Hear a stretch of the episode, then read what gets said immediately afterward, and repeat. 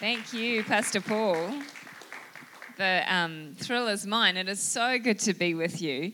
And um, I just wanted to add on to conference that this year I'm really excited because we're running our next year we're running our first kids conference, and so we've moved conference to the holidays. You will have seen on the dates, and um, our kids conference is going to be amazing. I hope um, we've got sessions for every main session. There's going to be a kids session, and um, we're getting so one of our speakers, Mike Pilavachi, he's going to be speaking to the older kids, and Pastor Tak will be speaking, and a couple of other people. So we're really believing God to um, do something in our kids next year. So if you've got a family and you want to come along, then bring your kids to conference. And um, I'm just praying that actually our kids' conference is going to surpass our main conference, that God's going to turn up and do something awesome. So it's exciting. I'm looking forward to it. But um, today, it is so nice to be with you. And I was just so blessed to be part of the ladies' night last night. It was incredible seeing so many ladies. Um, over 80 ladies came out. And um, boy, did we have fun. We had such a good time. Look at my nails. I got my nails done. That's this is like a first for me.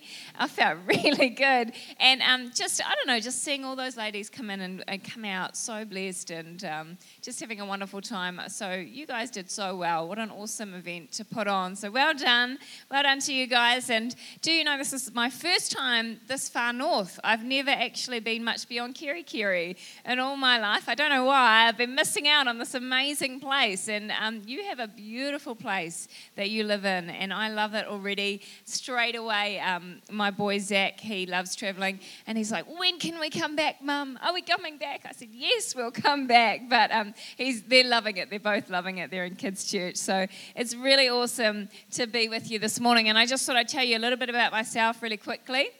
Um, my parents are Tak and Adrienne Bhana. Many of you guys will have met them and I'm an only child, just me. And um, I married Sam, who's the oldest of five. So we're really different. We're really, really opposites. And I was sharing with the ladies last night that our um, journey has been a little bit up and down. And I spent the first three or so years of our marriage thinking that Sam was the problem. And um, and then I had this awful revelation that actually it wasn't Sam that was the problem, it was me.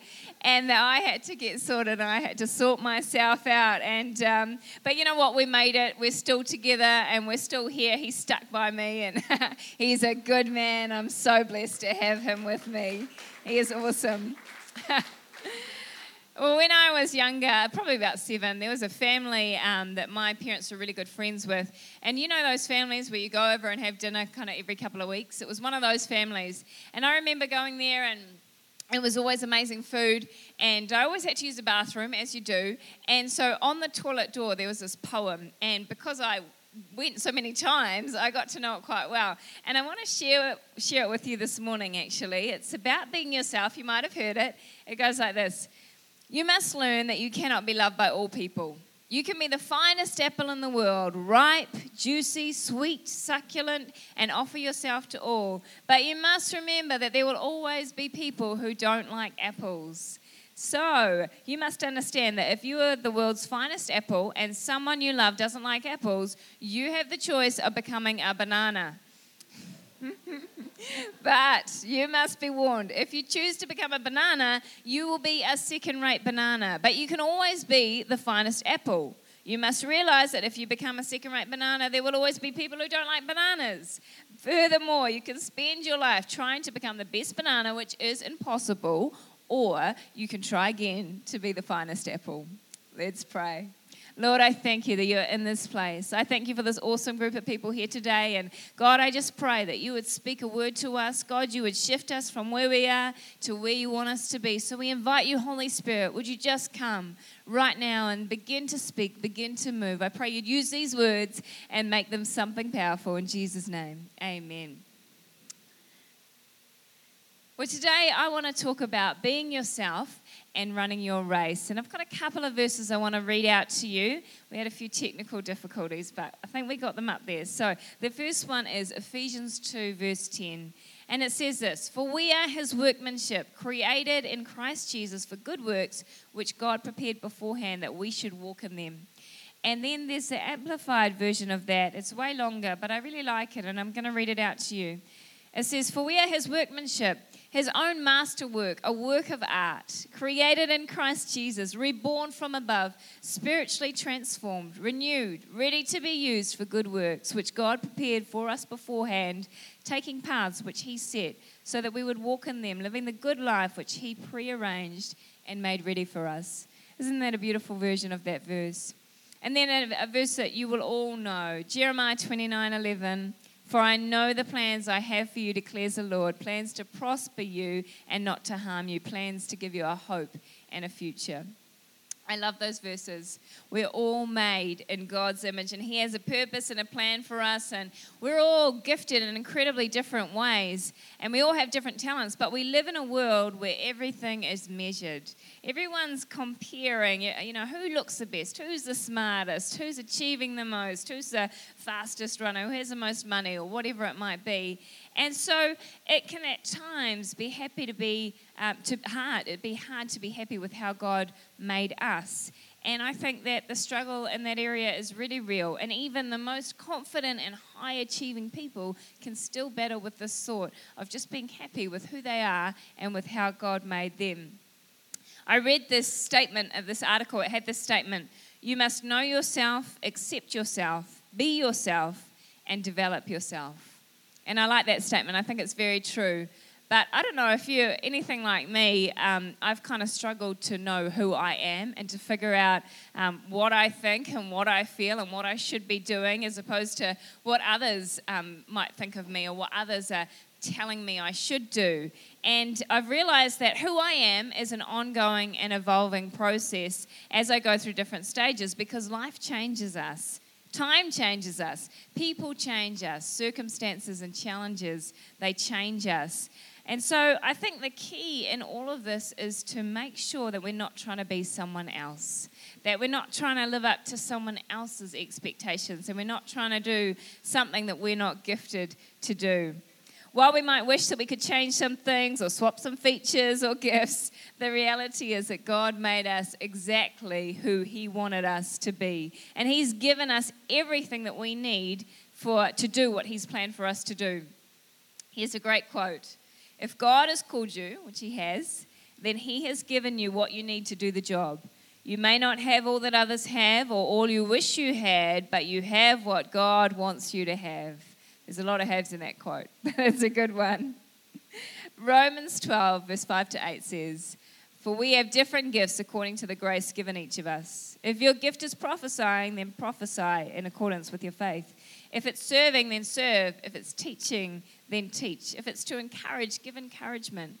If it's giving, then give generously. If it's to lead, do it diligently. If it's to show mercy, do it cheerfully. You know, our job is to use the gifts that have been given to us and to be the best me that I can be, to be the best you that you can be. And as we start to live that out, there is incredible freedom and um, security and confidence and fulfillment because we're doing what God has purposed and created for us to do. And can I just say that being yourself is enough? You know, all you have to be is who you are so often we think we need to be something more, but being yourself is enough. That's what God wants us to be. And you know something? We don't have to have a great gift for God to use us in a great way. And um, this morning I'm going to use look at Saul and David a bit because these guys show us the importance of that and the importance of being yourself. Although I will just say that here in Kaitaia, so many of you have these amazing gifts and you know um, your talent in singing and music. And I was talking to Radar about his. Um, wood sculpturing and different things that he does. And just there's so many of you that are so incredibly gifted. But, you know, we don't have to have a special talent or an amazing talent for God to use us.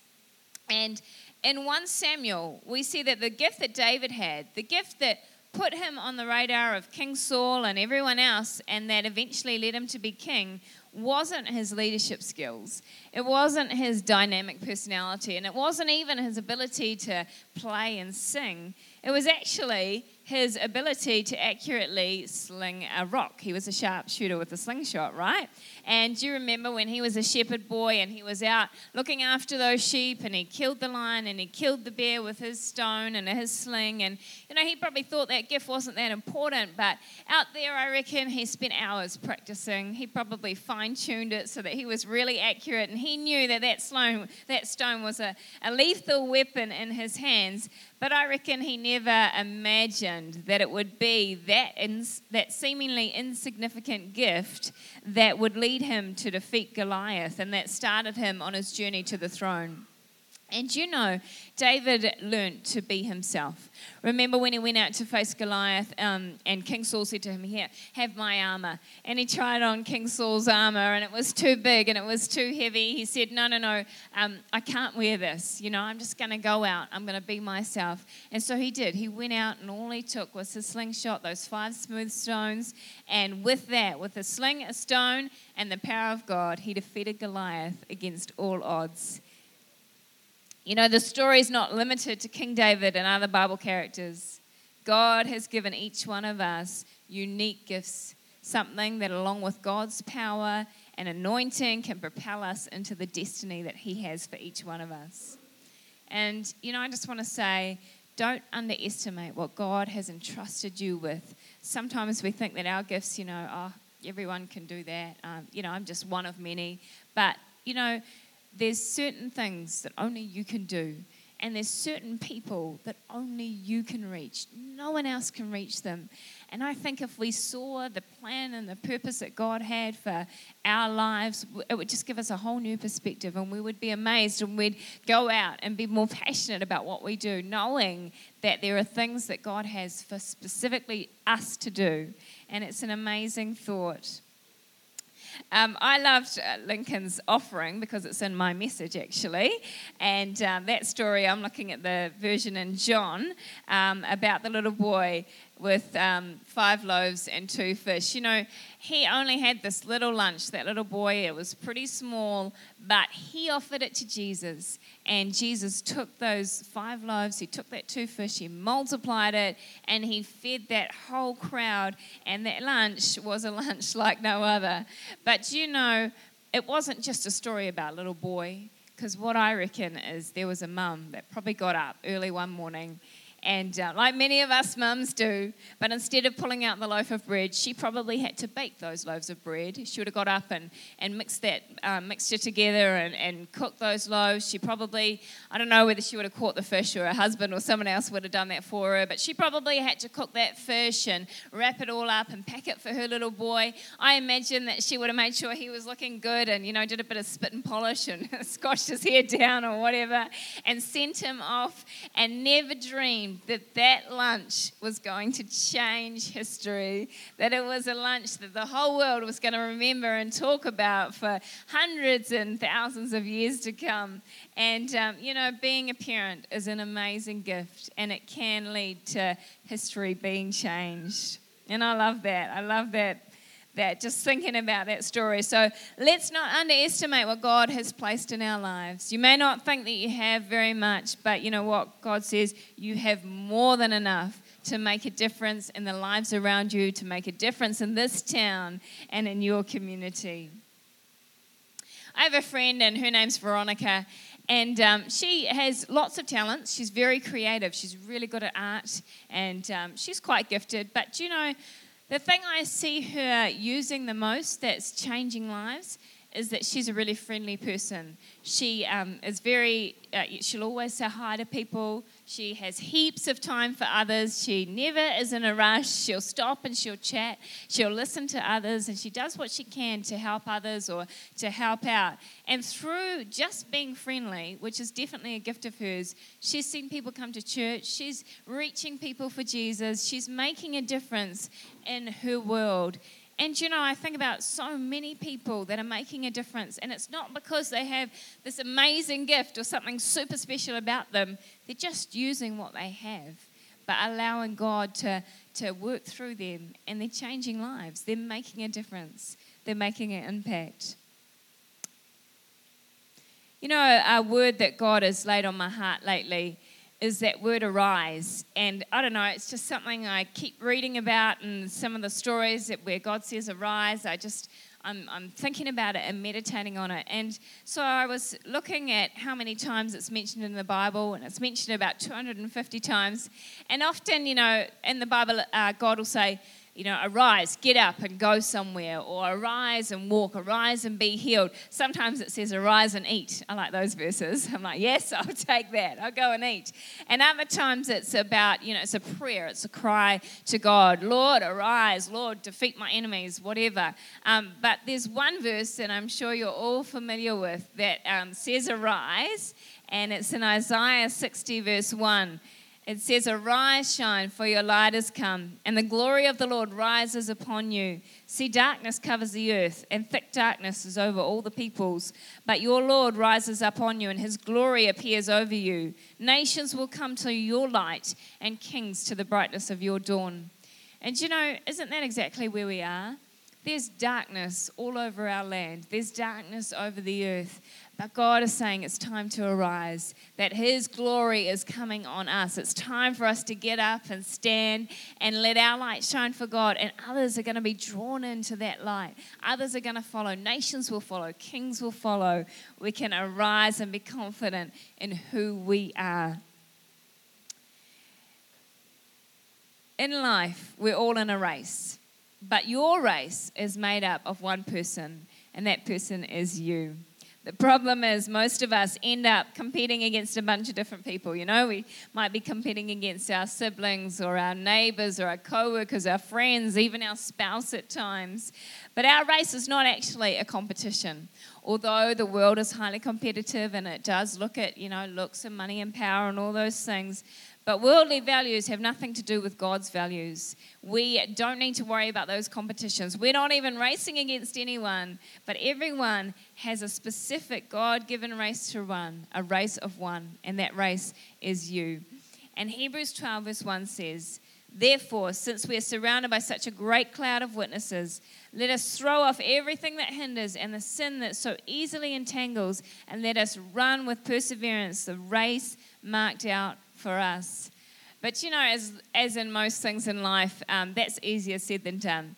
And I don't know about you, but I've run a few races in my time. Um, I love people who are funny and I love uh, speakers that are funny. And so I've tried to be that kind of speaker. I've tried to run that kind of race. Unfortunately, I'm the kind of person that it's really funny in my head, but then when I try and, you know, convey that, it's just not that funny. I'm the worst joke teller because I always kind of forget the details and usually miss the punchline.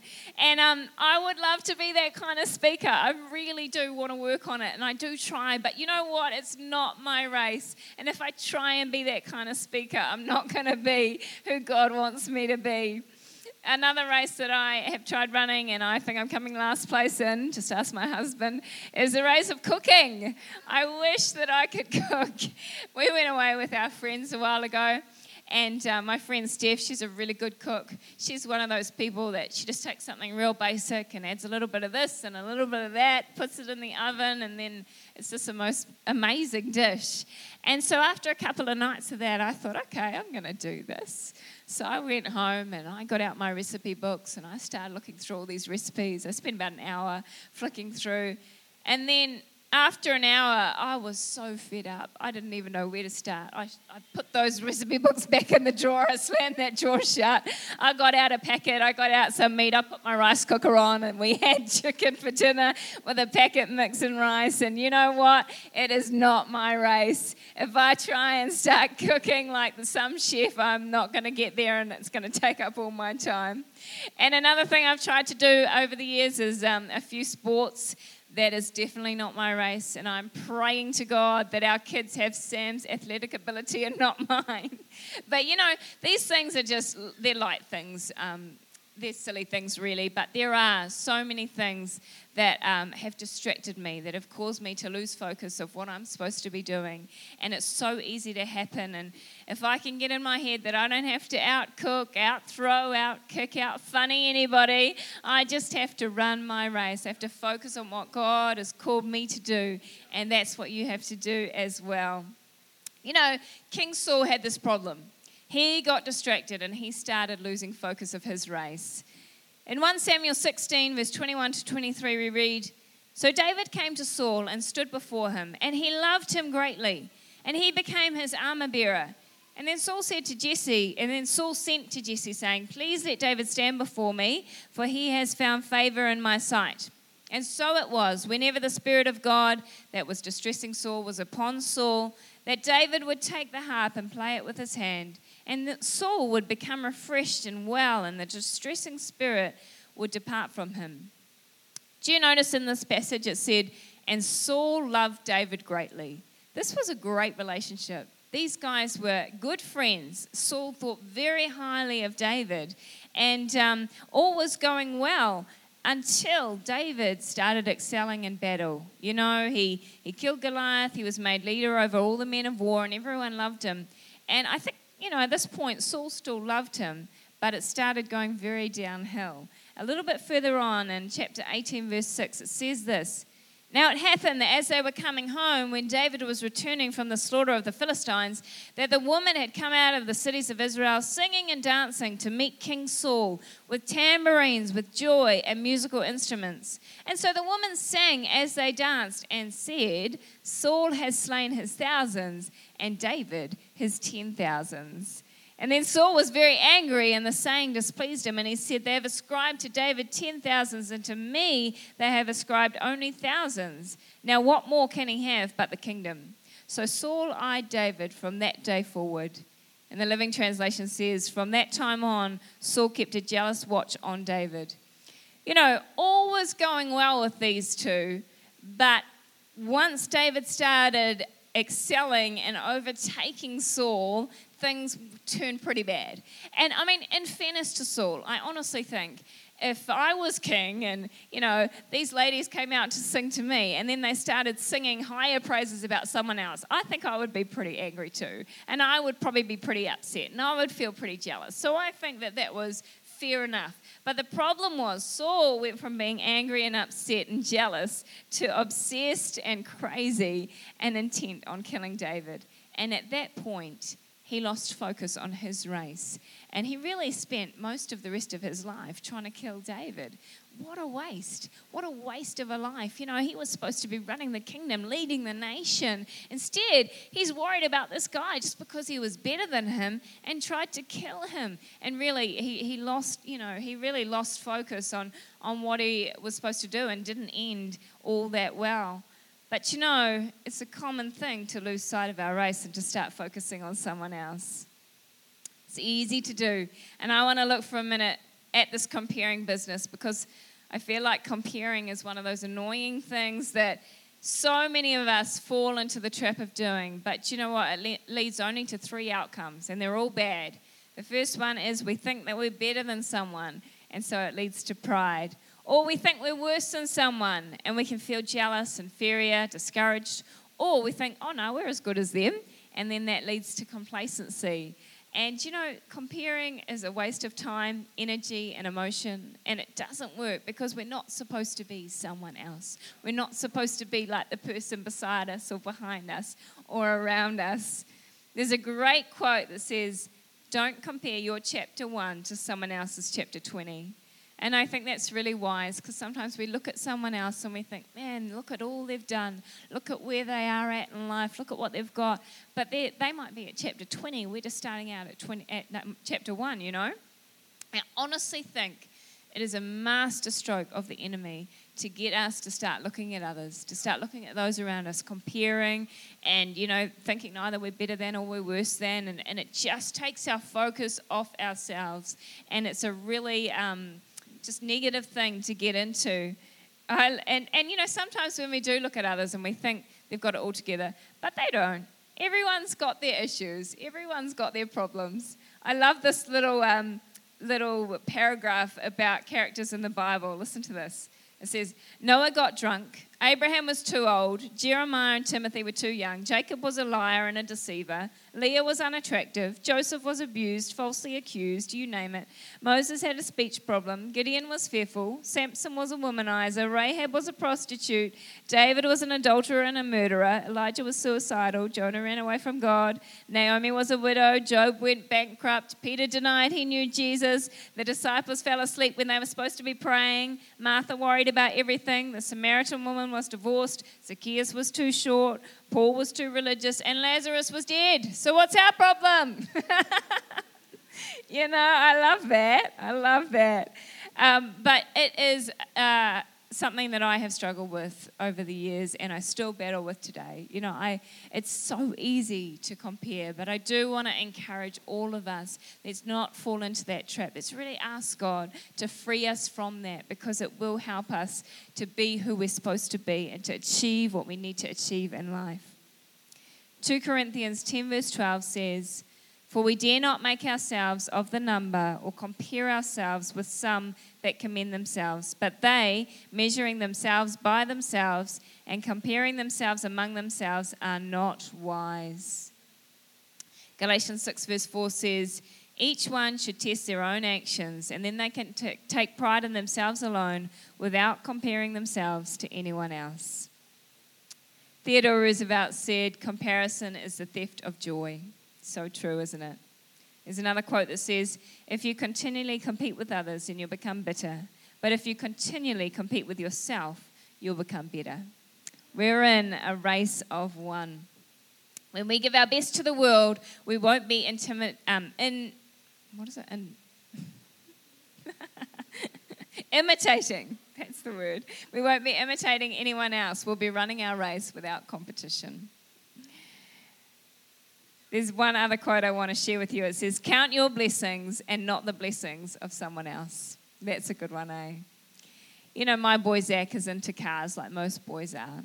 And uh, so he, he likes sport cars. He's looking out for them on the roads, and he sometimes goes to his granddad's house and they watch like the Indy 500 or other racing events, and um, he chats on about it. So I've learned a little bit about these sports cars. You know, sports cars, they're single purpose. They're high performance, they're, um, you know, high performance vehicles, they're gas guzzlers, they can reach high speeds and cut corners at 60 miles per hour. They're made to win races. On the other hand, normal cars, like most of ours, are multi purpose. You can't accelerate to 100 kilometers per hour, although that would be really good if we could do that in three seconds, like those sports cars. But, um, you know, normal cars, they're way more economical that, to run than sports cars. They take passengers, and when you go on holiday, it's amazing how much stuff you can fit in the boot. They are awesome. Sports cars are made for winning, for entertainment and fun, while normal cars are made to be practical and functional.